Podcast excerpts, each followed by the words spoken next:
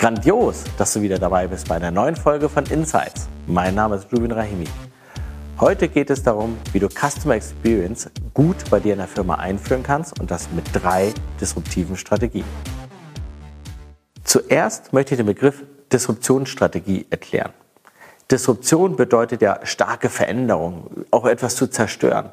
Darum geht es uns nicht. Uns geht es um den Blickwinkel auf Sachen nicht mehr zu tun und bestimmte Sachen neu zu tun. Und für das Thema Customer Experience gibt es bei uns in, im Kundenkreis zwei große Bereiche. Es gibt die Händler und es gibt die Hersteller. Und wenn wir über das Thema Customer Experience sprechen, reden wir eigentlich immer auch um das Thema D2C.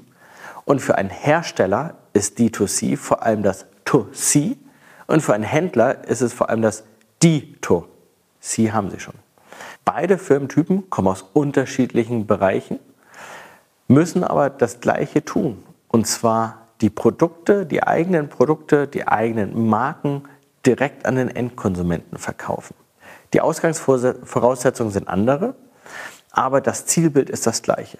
Deswegen sagen wir Disruptionsstrategie Nummer eins: Händler werden Hersteller, Hersteller werden Händler. Und das bedeutet, dass ein Hersteller nicht nur die Produkte herstellt und auch einen Teil dieser Marke generiert und die über den Handel dann in den, zum Endkonsumenten bekommt, sondern direkt zum Endkonsumenten bekommt. Und der Händler muss auf der anderen Seite diese Marke erst kreieren. Weil es geht nicht nur um Einzelhandelsmarken aller Ja und Co., oder ähm, Rewe Best beispielsweise, sondern es geht halt um wirkliche Marken, die auch alleine stehen können. Und das ist die Herausforderung von beiden Firmen. Schlussendlich ist es eine Vertikalisierung der Wertschöpfungskette, vor denen beide Unternehmen stehen. Und das bedeutet wirklich grundlegend anders denken. Wenn ich Hersteller bin und direkt vertreibe, dann habe ich auf einmal einen ganz anderen Need an mein ERP-System. Ich habe einen anderen Need auch an, wie spreche ich die Kunden an, wie spreche ich sie direkt an, wie wickel ich das Ganze ab, wie kulant bin ich bei Retouren. Das sind Themen, über die muss ich mir Gedanken machen und die werden anders behandelt. Somit ist die erste Strategie, Händler werden Hersteller, Hersteller werden Händler. Das Zielbild ist immer das gleiche.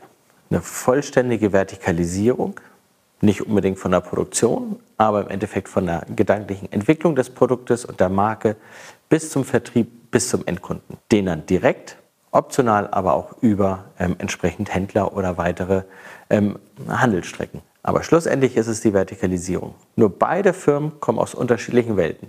Die Hersteller kommen aus der Welt, dass sie selten direkt verkaufen. Das müssen sie lernen. Das funktioniert anders. Die Händler, sie haben bisher keine eigenständigen Marken etabliert. Auch diese Markenbildung muss gelernt werden. Das sind unterschiedliche Disziplinen mit unterschiedlichen Skills, die benötigt werden, unterschiedlichen Prozessen. Und das muss sich jede Firma im Klar sein. Das macht man nicht einfach en passant im Vorbeigehen nebenbei, sondern man muss sich da konzentrieren drauf. Und es ist nicht von ungefähr, warum die ein oder andere Firma sowas ausgründet, um es dann zu tun. Siehe Baby One, die mit ähm, dem Kinderwagen mit einer neuen Marke für Kinderwagen rausgegangen sind, ein eigenes Team, eigenständig überlegt, wie entwickelt man das Ganze, um es dann auch eigenständig rauszubringen. Natürlich über Baby One zu kaufen, aber sicherlich bestimmt auch über andere Kanäle irgendwann zukünftig. Disruption Nummer eins.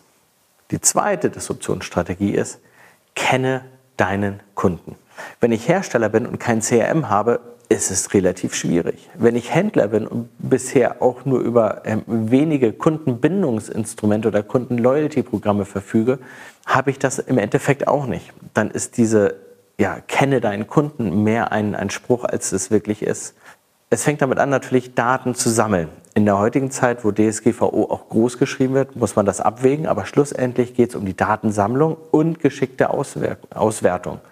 Wohin bewegt sich der Kunde? Was interessiert ihn wirklich? Wie müsste ich meine Produkte stricken?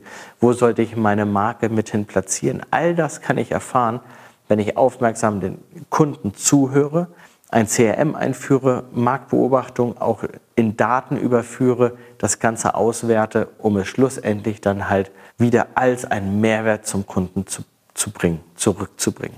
Der dritte Bereich ist, versuche die Produkte weiter auch digital zu unterstützen und mit Services zu versehen. Und das ist etwas, was für beide Firmenarten total neu ist. Also wenn ich beispielsweise irgendein Produkt verkaufe und sei es eine Kamera und ich habe die neu auf den Markt gebracht und ich habe sie bisher immer über Amazon und Co verkauft, habe ich danach als ja, äh, Händlermarke, wie auch immer, Amazon ist da quasi mein Gatekeeper, nicht die Kontaktdaten gehabt, nicht den direkten Kontakt zum Kunden.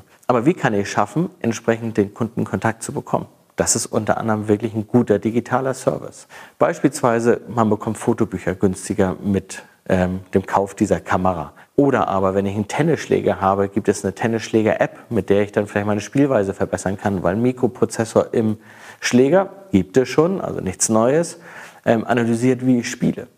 Und diese digitalen Zusatzservices sind es, die zum einen für die ähm, Customer Experience deutlich nach vorne ähm, dich pushen und pulverisieren werden, ganz, ganz wichtig.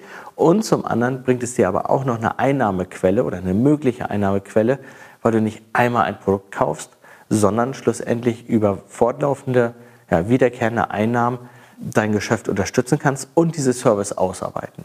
Und das sind drei Strategien, die dir helfen, Custom Experience im Unternehmen deutlich besser einzuführen und deine Kunden glücklicher zu machen. Wenn dir diese drei Disruptionsstrategien gefallen haben, dann klicke doch einfach unten auf Abonnieren oder lade unser White Paper runter, damit du dich noch tiefer in das Thema einarbeiten kannst.